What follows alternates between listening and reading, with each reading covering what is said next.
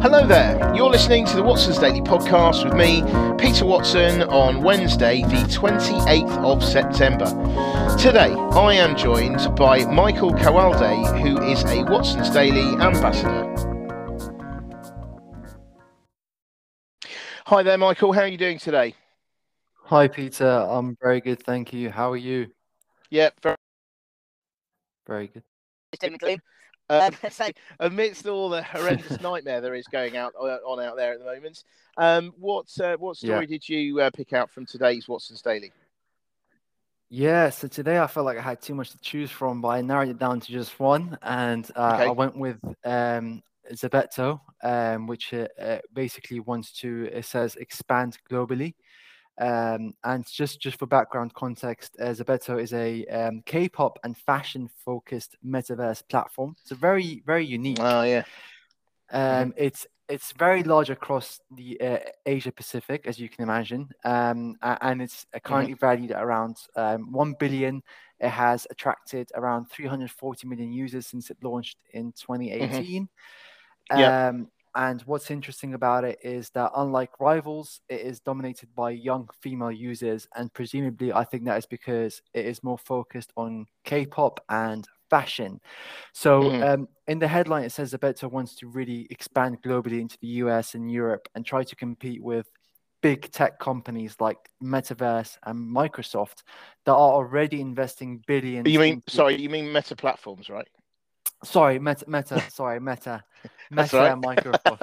Yeah, Yeah, yeah. Meta, Microsoft, uh, are investing billions into the metaverse already. Mhm. There we go. Yep.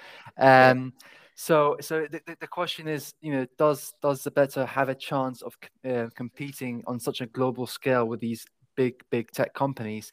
And I, Mm. and I, I think I have like two thoughts here, really. Um, you know, I think on on the one hand, it it's it could because it's done quite well for itself so far. It has been Mm. able to monetize um, its audiences by offering users the chance to really customize their avatars and to trade millions of items and create their own Mm. virtual worlds. Mm. Uh, I think it's also really cool because you can buy appliances, even like Samsung appliances, that you then buy for your virtual home. Um, and you can go around with your avatar driving cars.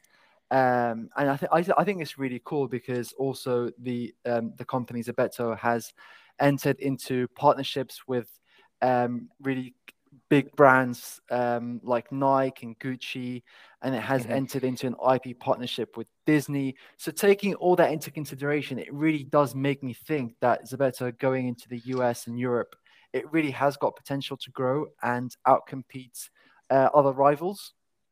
Um, so I think it's interesting in that sense. But um, what I was talking to you about earlier is is I, I still have got a bit of doubts because yes, K-pop is massive, um, and and so it can attract a lot of audience. But I do my my simple thought is that their their user base is a bit too narrow. It's towards young um, people and in particular young female. I think that that is great, um, and I think that they are on the right track. But if they are going to keep growing and actually try to compete with the big tech companies, they need to find a way of growing with their current young users so that Mm. they can adapt a- a- and continue to enable them to engage with them even though they get older and become adults um, Mhm. so i think for that reason it, it, it, they need to find a way and really just try to innovate uh, i also think that they can try to monetize more through advertising because i don't think that's what- the- currently their model and i think you know they are at the end of the day they're not just a gaming platform they're also a social network so think of them as being like tiktok instagram so monetizing through advertising is important. Mm. Um, and and really, I think just like one last thing I wanted to quite you know just touch on is is uh, as as as we see big co- companies like Zepeto growing into the metaverse, it, it it is quite concerning uh, because of the the um the I think the effect it could have on children. How are, how how Mm. can we protect children from seeing um, you know harmful content or inappropriate um, advertising, um, uh, etc. So I think Mm. that we need to see regulation around that before the metaverse becomes such a huge thing. Because whilst it's exciting, it's very uh, it's very much scary at the same time. Hmm. Um, and so I think that usually the regulators are, are too slow to act, to act, and I think hmm. I'm worried the same thing will happen here again. Um, and and I think that w- another thing we need to really focus on is try to develop artificial intelligence that can help and put in um, effective protections to to uh, prevent children from being harmed in the metaverse in some way. But yeah, mm. what, what what do you think about what I have covered uh, so far, Peter? Yeah, I think you make some extremely valid points. I mean, I think that obviously the metaverse is a very exciting uh, development um, that we're seeing. I mean, every now and again we see flashes of of of it, usually um, involving Mark Zuckerberg, um, dodgy avatar, avatars, and and you know um, yeah meta platforms in general. Um, but I I quite I quite like this um, Zepeto because I think there's a few things that it has that others don't. Perhaps um, one is um, one is the fact that it is um, uh, it, it you know it has a niche you know, it's not too broad. Yes, it may be a bit too niche at the moment, um, but I think that it's. I think if you start with a niche and then you slowly maybe add other ones, I think that you tend you won't dilute the brand yeah. Whereas um, I think, and, and the other thing as well that it has is that it, or, or rather doesn't have, is it doesn't have the baggage that, say, Facebook stroke meta platforms has. Mm. Because the whole reason for Facebook changing its name to meta platforms, although they um, well, they probably won't offic- um, say it officially, but is they want to disassociate themselves from the past and you know negative connotations of Facebook and and what happens with your data and all that kind of stuff. Yeah. Um, you know, so um, so I think that they they come at it from a a clean a cleaner position, mm. and um, what is also interesting as well is. Um, I, I'm sort of trying to think of a good way of explaining this. Is more K-pop. Yes, it, it obviously it, does appeal um, predominantly to a more youthful audience. But in a way, if you're looking at it in terms of, of age, it's got more of a sort of vertical appeal in the sense that there will be fans, you know, at different at different ages as well. And it means that maybe you can hang on to these people for longer. Whereas it seems to me like I mean, Facebook is a particularly good example of this is that it did well enough to grab the young people when it um you know that it did when it started. And it's held on to a lot of those people as they've got older and their person uh, personal circumstances have changed. And i'm definitely one of these people. However um, what it has failed to do is to backfill the um, you know the the sort of jet the generations behind with more Facebook. Now, yes, it, it, you know it's backfilled to some extent with um, with Instagram, but I think for a channel to you know or a um, a platform to do well, it needs to have you know this appeal that can take people you know from say you know through all the ages potentially but i mean you know i think it is very interesting i think that um it's it's it's a, it's in you know it's obviously in development um it's yeah. it's not like other platforms so it gives there's more reasons to actually use it, I guess. Yeah, and, it is also it's not just a K-pop focused uh, metaverse platform; it's also a fashion focused one. Mm. So I think you know with that fashion part as well, you can find ways of making it so that it attracts all the generations as well to to mm. really your user base. I think it's important if they're going to compete with the big tech companies. Mm. Um, so that's something to consider, and, I, I, th- I think it's really cool how how they have partnerships with like Gucci, Nike because th- these are big brands that will attract mm. more users uh, and potentially even older people as well. People who mm. like to buy uh, nice luxury items in, in a mm. virtual world. Yeah, it is. It is amazing, and and the the demand is there because I remember, and and God, this is years ago, years and years ago. But um, there was this this thing called I think it was called Second Life or something, which created something like a metaverse it's a virtual world. You could make your own avatar, and you will yeah and, and that's basically yeah so you you know you'd have your own avatar and um, you would interact in this virtual world and i remember at the time people saying well what's the point of that? You know you're just why you know you're in the real world. Why not why not interact in the real world you know it's too much of a reflection. It will never catch on. But here we are years later. Yeah. admittedly it's a long time later but we're yeah. talking about it again. But I think that now, you know, you've got digital currencies, you've got people used to buying virtual things. I mean, I know we're going again, sorry, going off on a bit of a tangent here, but I remember, you know, when I was sort of, um, you know, when I was um, uh, broking uh, for, you know, stockbroking, and I used to visit, I used to go and visit loads of, of companies. Um, and then I would try and see whether I thought that they were worth investing in and then I, I you know then phone clients and then say hey have you thought about this company this is really good you know have you thought of buying shares in there and i remember there was one japanese um, gaming company that i went to visit uh, in roppongi which is kind of uh, the nightclub kind of district of, uh, of, of tokyo. And i remember going in there and we were talking it was a very young ceo and um, and you know he was explaining to me how um, uh, sales uh, so they they were doing they had this game at the time which was a fishing game right? And um, you could buy like virtual fishing rods like a, a carbon fiber virtual fishing rod. So it didn't exist for this game that would enable you to fish better somehow um, mm. and these things were going for like 600 yen a go which i think at the time was like, i don't know three quid or something anyway and i remember thinking it was amazing because at the same time, um, the the the um, convenience stores um, were selling bento boxes, and bentos, you know, usually create have loads of different types of food. They're way way better than sandwiches and things over here. Mm. Loads of stuff, and um, you couldn't they couldn't sell them for six hundred. They have to lower the price to like five hundred or four hundred. And I was thinking, why is it that people are willing to p- spend six hundred yen on a virtual carbon fiber, you know, fishing rod that doesn't exist, and yet they won't spend 600 yen on a mm. On a bento that's going to benefit them through the day.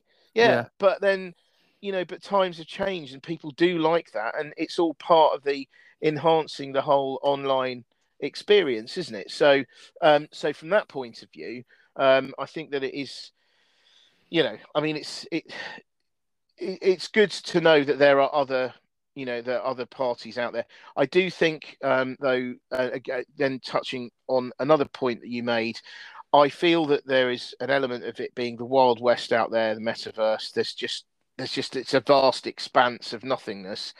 Um, and i think I would like, I would hope, although I don't think it's going to happen, um, that um, you know uh, regulators and things will have learnt from what happens if you don't do anything, um, uh, and and and maybe tries to come in early and, and, and remain ahead of um, the developments and perhaps puts in some sort of framework that can that can protect people and especially children, as you mentioned. Yeah. Um, but I don't know whether they will because they're already stretched as they are, and they're much, um, you know, uh, they they don't have the resources of a of a of a big, um, you know, of a big tech company.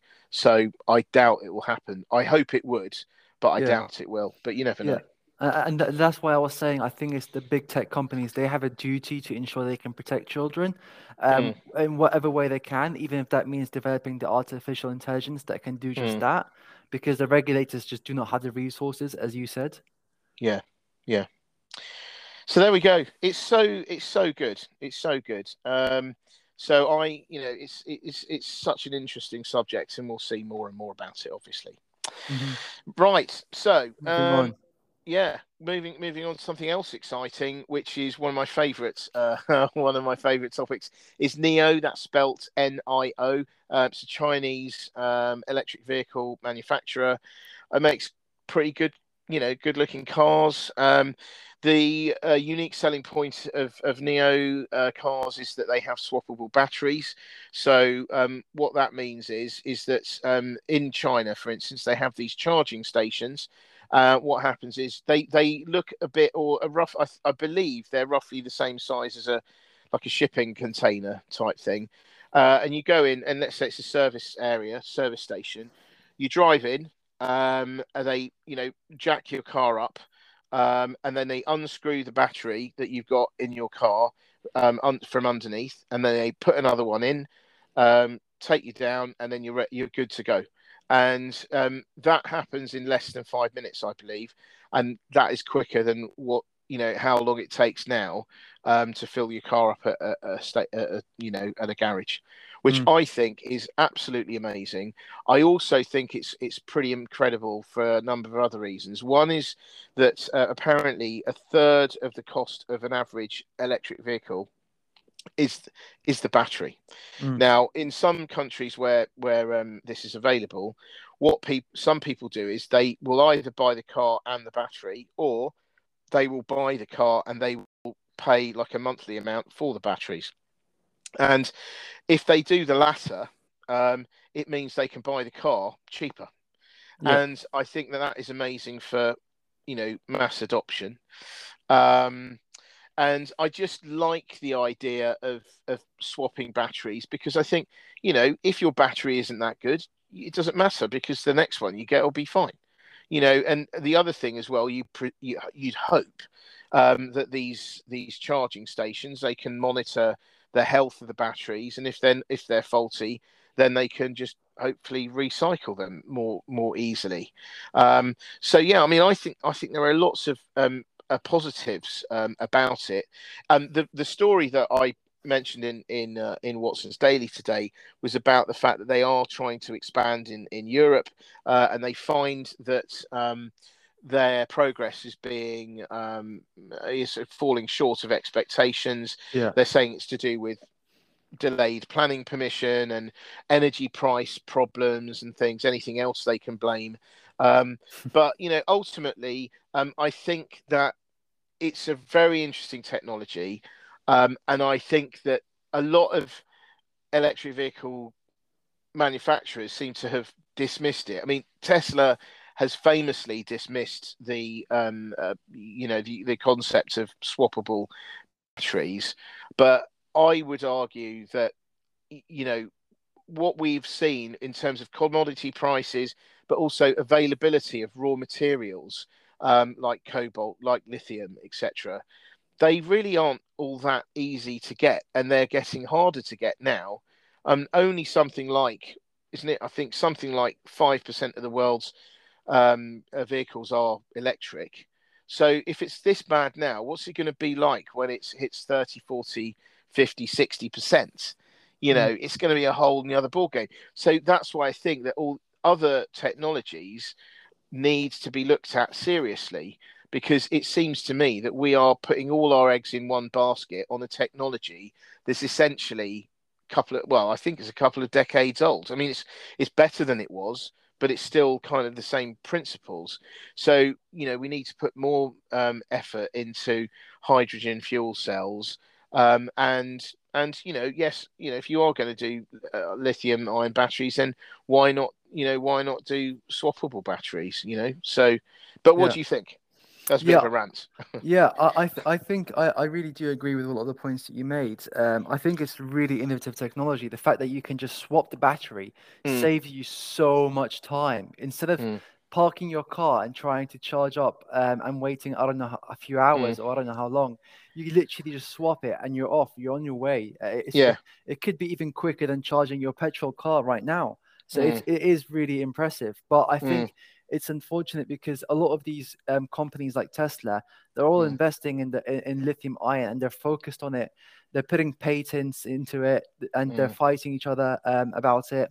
Mm. Uh, and, and I feel like because they've invested so much into that area, the lithium ion, they don't want to admit that this different technology may be more efficient, maybe better. Mm. And for that reason, it's kind of hindering the growth, it's hindering innovation.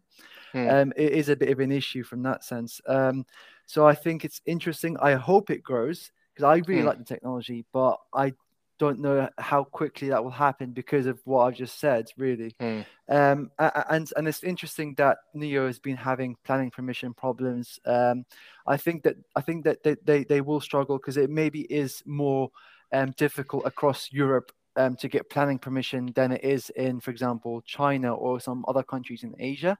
Mm. Um, so it's something to consider. Um, and I think even even if um, NIO grows across the um, the EU and the UK, one thing that is at the back of my mind is will will consumers actually um, trust them because mm. it is it is a Chinese company and and mm. I think people sometimes prefer going with the US car maker or the mm. European car maker. Um, so yeah, that's that's my thought. Hmm.